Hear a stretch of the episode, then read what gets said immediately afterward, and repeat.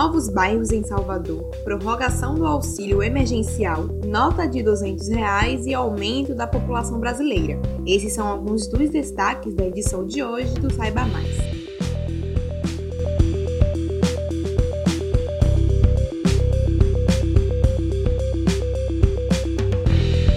Salvador agora conta com mais sete novos bairros. As localidades de Chame-Chame, Colinas de Periperi, 2 de Julho, Horto Florestal, Ilha Amarela, Mirantes de Periperi e Vista Alegre agora são bairros da capital baiana. A oficialização foi feita ontem, terça-feira, com a publicação de um decreto pela Prefeitura.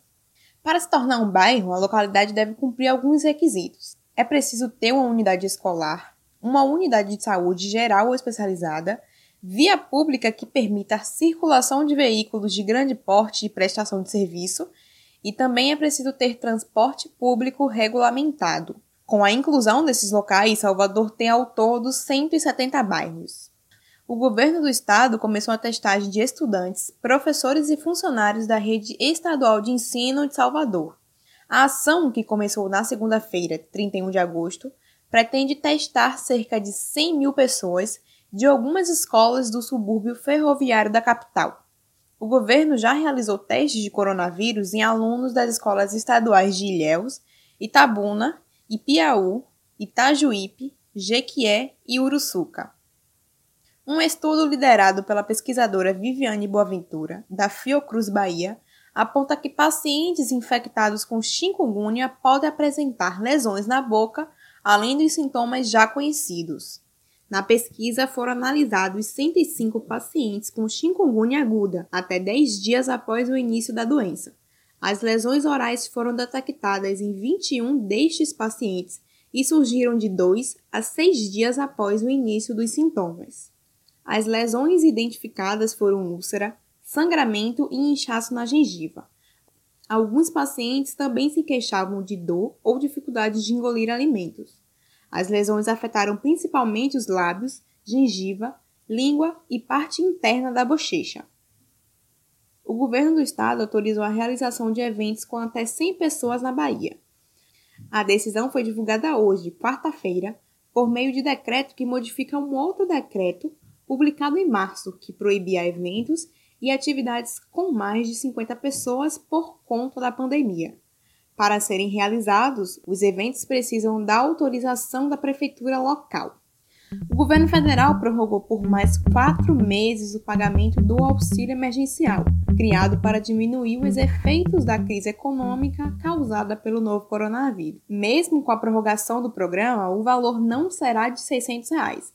O auxílio foi reduzido para 300 reais, que serão pagos até dezembro deste ano para quem está no primeiro lote. Até o momento, foram pagos 173 bilhões de reais a 66 milhões de brasileiros.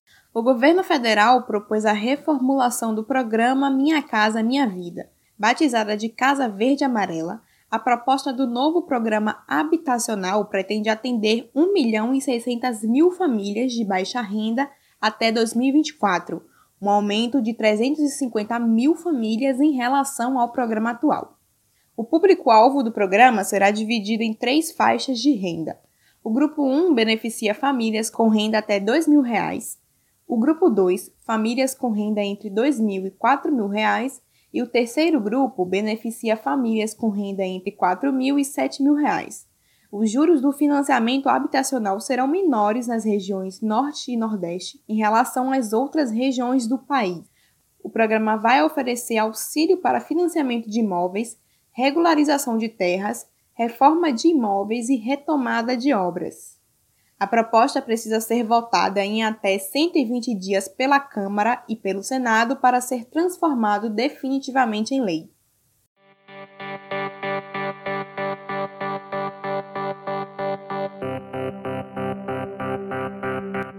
Já está em circulação a nova nota de 200 reais, que tem como personagem o Lobo Guará. A decisão de criar uma nova cédula foi anunciada pelo Banco Central em agosto, com a justificativa de que havia pouco dinheiro de papel em circulação no país. O Banco Central informou que a maioria dos brasileiros ainda preferem o dinheiro físico do que outras formas de pagamento, como cartão de crédito e débito. Além disso, com medo da crise da pandemia, muita gente tem guardado dinheiro em casa. Há ainda o pagamento do auxílio emergencial e de outros programas de transferência de renda, que podem ser feitos através de saques em dinheiro. Esses fatores aumentaram a demanda por dinheiro físico aqui no país. Nesse primeiro lote foram impressas 450 milhões de cédulas. Em um ano, a população brasileira ganhou mais 1 milhão e 600 mil pessoas. É o que aponta uma pesquisa feita pelo IBGE e divulgada na semana passada. Agora, a população estimada do país é de pouco mais de 211 milhões 755 mil pessoas. Os estados mais populosos são São Paulo, Rio de Janeiro e Minas Gerais. Roraima é o estado com a menor população do país, com 630 mil pessoas.